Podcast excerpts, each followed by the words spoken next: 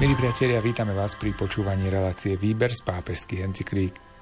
Dnes by sme vám radi predstavili nový dokument, pri ktorom sa budeme v nasledujúcich týždňoch stretávať. Ide o dokument vydaný Pápežskou biblickou komisiou a jeho názov je Interpretácia Biblie v cirkvi. Už z názvu je jasné, aké témy sa budeme dotýkať. Otázka interpretácie biblických textov je totiž pre naše náboženstvo kľúčová. Sveté písmo, tradícia a učiteľský úrad cirkvy totiž spoločne tvoria základ, na ktorom stojí všetko, čo cirkev verí a učí. Reláciu Výber z pápežských encyklík dnes pripravujú Miroslav Kolbašský, Anton Fabián, Jaroslav Fabián a Martin Ďurčo.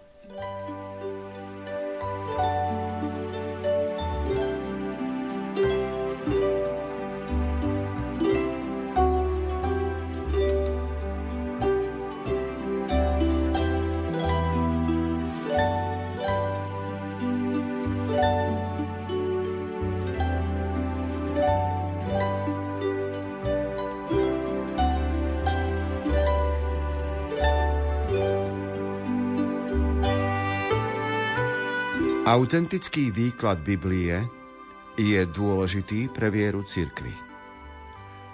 Tento príhovor bol prednesený v piatok 23. apríla 1993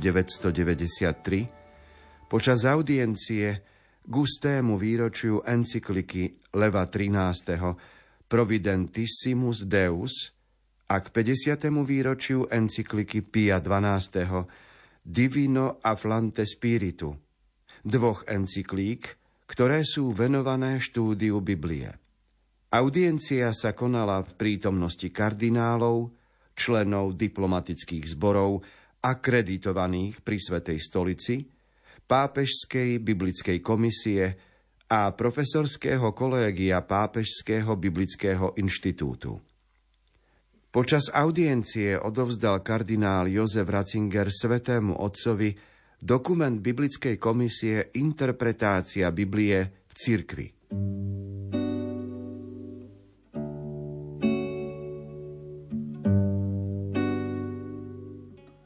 Už 10 rokov vždy v nedeľu do poludnia sa zapodievame textami, ktoré sú zo sociálnej náuky cirkvy. Teraz by sme trošku urobili prestávku v zmysle sociálnej náuky a ťažisko bude na teológii a Biblii. To znamená, že za celých 10 rokov v tejto relácii sa snažíme o určité vzdelávanie v kresťanskom náboženstve, o naše poznanie, ktoré sa týka vzťahu medzi spoločnosťou a duchovným životom. A teraz sa trošku viac sústredíme na sveté písmo a náš život viery, teda ako nadčasová múdrosť Biblie pomáha realizovať e, našu spiritualitu. Dokument, ktorý budeme rozoberať, sa volá Interpretácia Biblie v cirkvi. Je spred 20 e, rokov a autorom je Biblická komisia, Teologická biblická komisia, ktorá je súčasťou Kongregácie pre náuku viery. V čase, keď bol tento dokument vydaný, bol prefektom pre kongregáciu náuka viery Jozef Ratzinger, neskorší pápež. Dokument je veľmi významný, lebo pomáha nám prežívať a brať do ruky Bibliu novým spôsobom, nielen v zmysle nejakých príkazov a povinností alebo liturgického, liturgických inšpirácií, ale brať Bibliu s nadhľadom, s radosťou, objavujúc múdrosť, ktorá tam je skrytá. Pričom treba mať na pamäti ešte dve veci, lebo predstavme si most, ktorý je na troch pilieroch. Čiže kto chce sa venovať štúdiu Biblie, tak musí poznať premostenie. A síce 100 rokov dozadu, kedy pápež Leo XIII vydal encykliku Providentissimus Deus. A potom 50 rokov dozadu Pius XII vydal Divino Afflante Spiritu. A predchádzajúce dve encykliky a tento dokument, ktorý teraz budeme čítať, tvoria určitý oblúk poznania, ktoré sa vzťahuje na Svete písmo. Oslobodzuje nás to od e, mnohých vecí, ktoré našou hlavou hýbu. Máme mnohé otázky ohľadom Biblie a dokument Pápežskej biblickej komisie pomáha rozumieť Svetému písmu.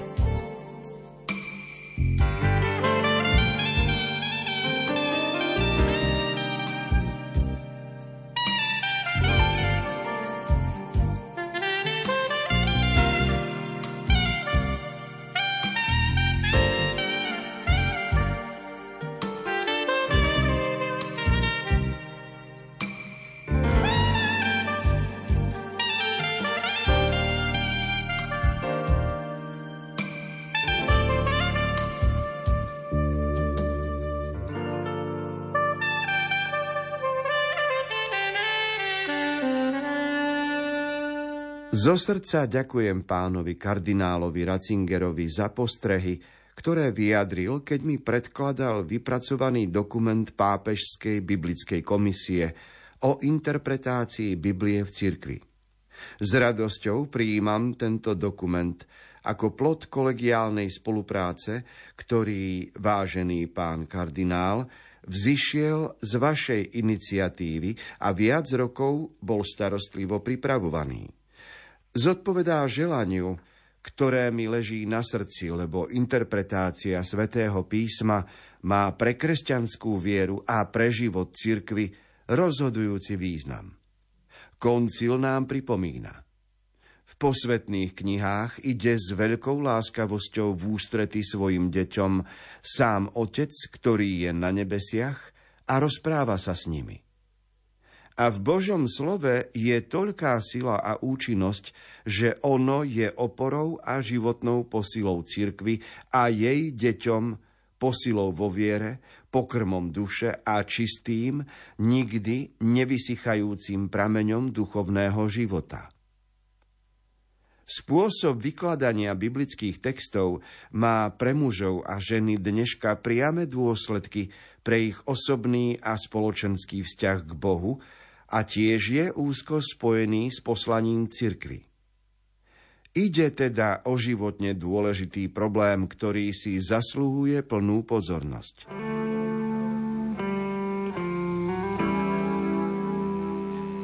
To, čo počúvame, je príhovor pápeža Jána Pavla II., ktorý hovorí kardinálom, potom Pápežskej biblickej komisii, profesorom Pápežského biblického inštitútu, hovorí to k diplomatickým zastupiteľom a bolo to v roku 1993. To, čo je obsahom ich stretnutia aj prihovoru pápeža, je ako vykladať sväté písmo. Lebo ako vy, vyložiť, ako interpretovať možnosti, ktoré sa nám núkajú dnes, je viacero.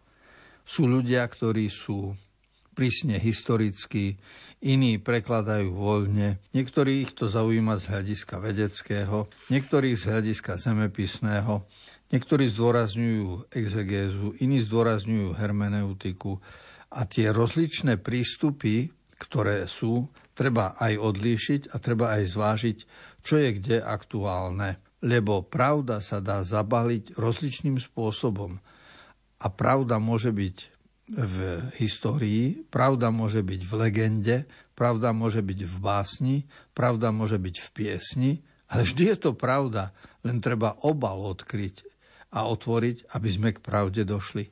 Preto téma, že ako vykladáme sväté písmo je veľmi dôležitá a preto chápeme starostlivosť, ktorú prejavil vtedy Jan Pavol II, pápež a aj prefekt kongregácie pre nauku viery, vtedy Jozef Ratzinger.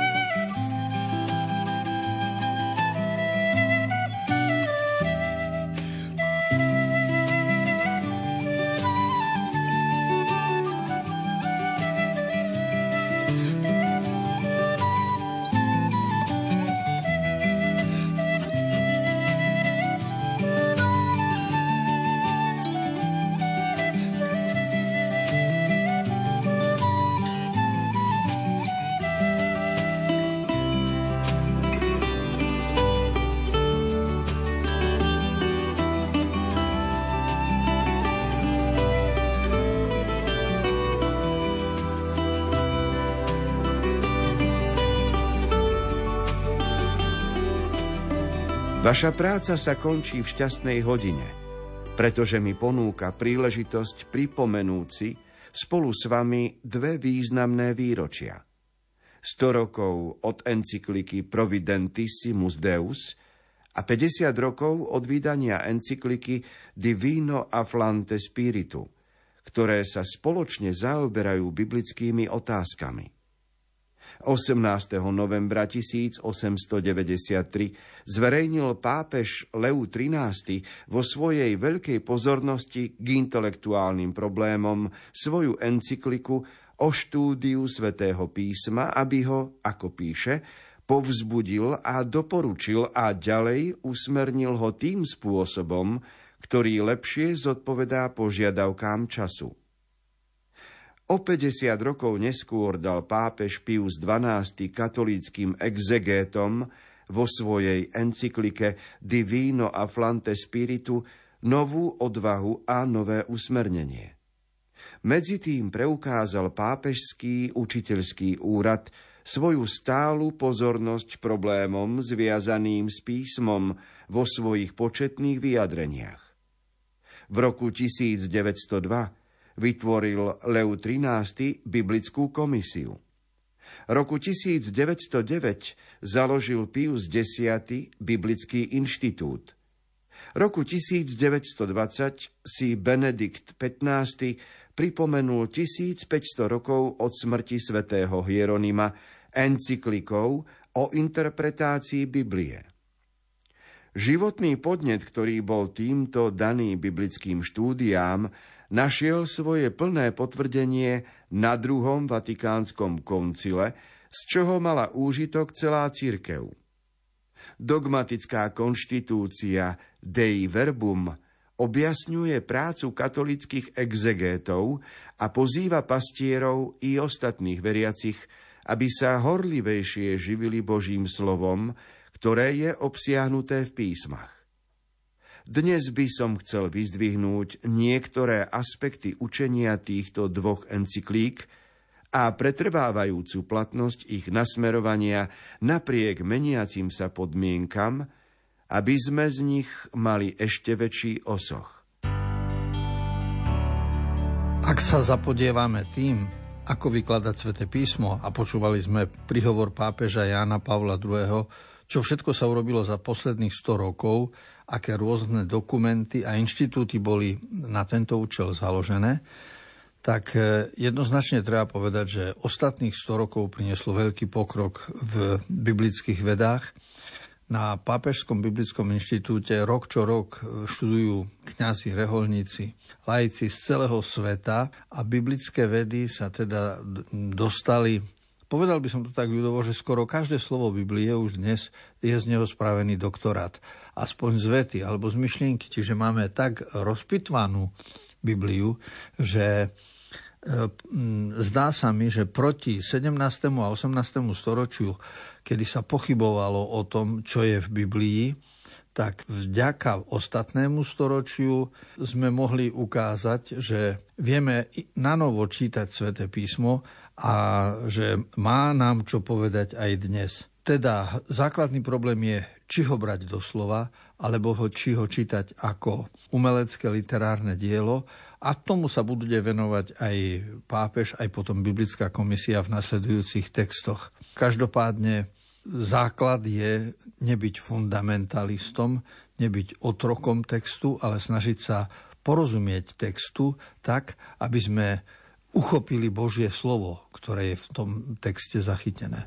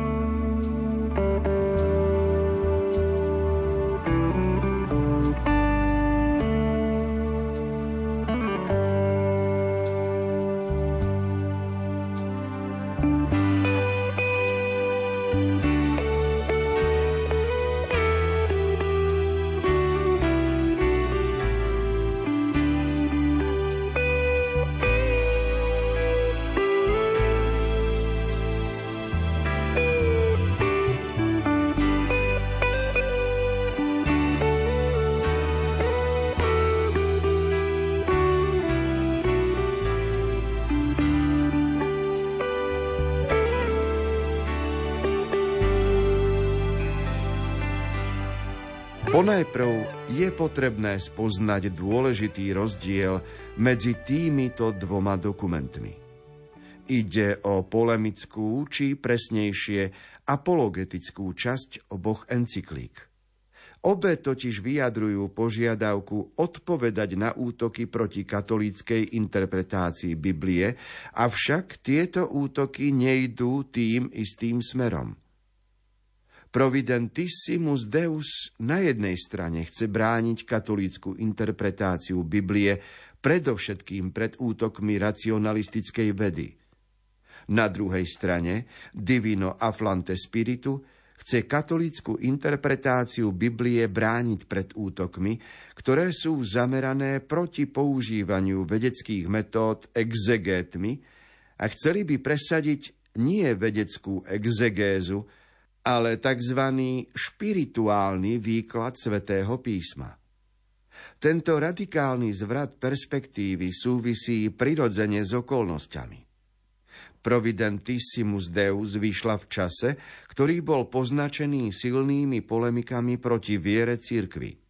Liberálna exegéza značne prispela svojim podielom do tejto polemiky, pretože vyzvala k uplatneniu všetkých možností vied od textovej kritiky až po geológiu a ďalej zahrnula do svojej práce aj filológiu, literárnu kritiku, dejiny náboženstiev, archeológiu i ďalšie disciplíny. Naproti tomu Divino Aflante Spiritu vyšla krátky čas po celkom inej polemike, ktorá predovšetkým v Taliansku bola nasmerovaná proti vedeckému štúdiu Biblie bola rozšírená málo anonymná práca, ktorá chcela vytvoriť front proti tomu, čo označila za veľmi veľké nebezpečenstvo pre církev a duše, menovite kriticko-vedecký systém pri štúdiu písma a jeho interpretácii, ako aj jeho zlé vychýlenia a omily.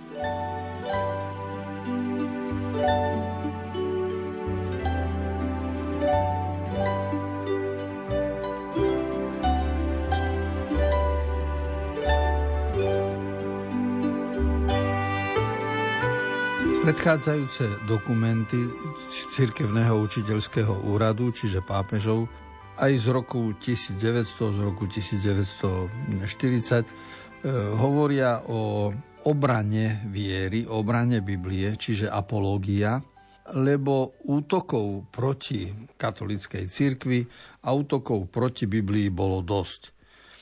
Prinášal to racionalizmus, zvedečtenie sveta, a trvalo istý čas, kým sa vykryštalizovalo to, že vedecké metódy, prírodovedecké, sa majú používať pre prírodné vedy a nemajú sa miešať do filozofie alebo do etiky. A zase metódy, s ktorými sa pracuje v náboženstve, v etike, v myslení, v humanitných vedách, sa nemajú miešať s prírodovedeckými metódami, pretože prírodné vedy nemajú nástroj, nemajú laboratórium, v ktorom by rozoberali Pána Boha. A otázku Boha, o Bohu sa nedá presvedčiť na Bohu, ale o Bohu sa dá presvedčiť na láske ľudí. A toto je základný problém. Čiže uznať vede, čo veda je a čo veda nie je, a uznať, kedy sa majú používať vedecké metódy, prírodovedecké metódy v práci to s tým sa stretávame hlavne v medicíne a v strojárstve, v stavbárstve a v, a v automobilizme a tak ďalej. A uznať, kedy v živote potrebujeme iné metódy, lebo ide o vzťahy, ide o rodinu, ide o lásku, ide o etiku. No a tam sa musí rešpektovať inakosť metód, ktoré sú rozumné a odôvodnené. Takže predchádzajúce dokumenty sa tomu venovali, aby obhájili Bibliu a rozlišovali v metodológii.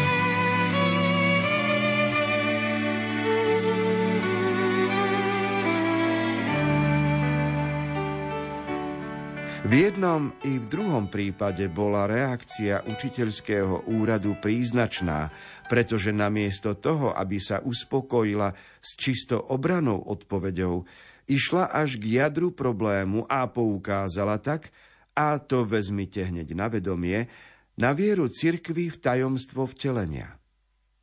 Proti útokom liberálnej exegézy, ktorá svoje závery predstavovala ako dôsledky spočívajúce na vedeckých výsledkoch, by bolo bývalo možné reagovať odsúdením užitočnosti vied pri interpretácii Biblie a katolickým exegétom nariadiť, aby sa pridržiavali špirituálneho vysvetľovania textov. Providentissimus Deus však nezvolila túto cestu. Celkom naopak, encyklika vyzýva katolických exegétov výslovne k tomu, aby skutočne nadobúdali vedecké a odborné poznatky, aby tak na tomto poli prekonali svojich kritikov. Hovorí, prvý prostriedok spočíva v štúdiu starých jazykov východu a v použití vedeckej kritiky. Církev nemá strach pred vedeckou kritikou. Nedôveruje však predpojatým mienkam, ktoré sa údajne zakladajú na vede, v skutočnosti však tajne prekračujú jej pole. 50 rokov neskôr môže Pius XII v Divino Afflante Spiritu potvrdiť plodnosť nasmerovania daného encyklikou Providentissimus Deus – vďaka lepšiemu poznaniu biblických otázok a všetkého, čo sa týka východu, sa značný počet otázok, ktoré boli vznášané v čase Leva 13. proti pravosti, veku, ako aj integrite a historickej hodnote posvetných kníh, dnes vysvetlil a vyriešil. Práca katolických exegétov, ktorí korektne použili intelektuálne zbranie svojich protivníkov, priniesla svoje ovocie. A práve z tohto dôvodu sa ukazuje encyklika Divino Afflante Spiritu menej ustarostená o zápas proti pozíciám racionalistickej exegézy ako Providentissimus Deus. Biblisti sa môžu oprieť o obidva dokumenty z predchádzajúceho storočia, lebo v tých dokumentoch sú povzbudzovaní k štúdiu pôvodných jazykov, v ktorých bola Biblia napísaná. A tam, kde sa dostávame k pravému významu slova, k prapôvodnému, dostávame sa ku kontextu, v akom to slovo bolo používané pred tisícročiami, tak potom môžeme pochopiť aj ďalšie súvislosti a obhájiť myšlienku, ktorú chcel autor Biblie povedať. A toto všetko platí aj o čase vzniku, o pravosti, kto je autorom, alebo či je niekto pod autorstvom niekoho iného napísal. Čiže autorstvo sa pripisuje niekomu. Podstatné je, že prínos racionalistickej, liberálnej, vedecko-kritickej metódy je zjavný len treba brať do úvahy ešte aj tú ďalšiu skutočnosť, že správny výklad a správne pochopenie celej Biblie sa deje na ihrisku, ktoré sa volá církev, kde nie spoločenstva veriacich, kde nie prístup viery, tam sa celé vykladanie Biblie pokriví. Čiže to je prvá základná podmienka, je, že čítanie písma v spoločenstve veriacich v cirkvi má rozhodujúci význam aj pre ďalšie pochopenie. Priblížil sa koniec relácie Výber z pápežských encyklík. Dnes sme vám priniesli prvé články dokumentu, pri ktorom sa budeme najbližšie týždne stretávať. Jeho názov je Interpretácia Biblie v cirkvi a vydala ho Pápežská biblická komisia. Pri pokračovaní čítania a komentároch sa stretneme opäť o týždeň v obvyklom čase. Z Košického štúdia sa lúčia a za pozornosť vám ďakujú Miroslav Kolbašský, Anton Fabián, Jaroslav Fabián a Martin Ďurčo.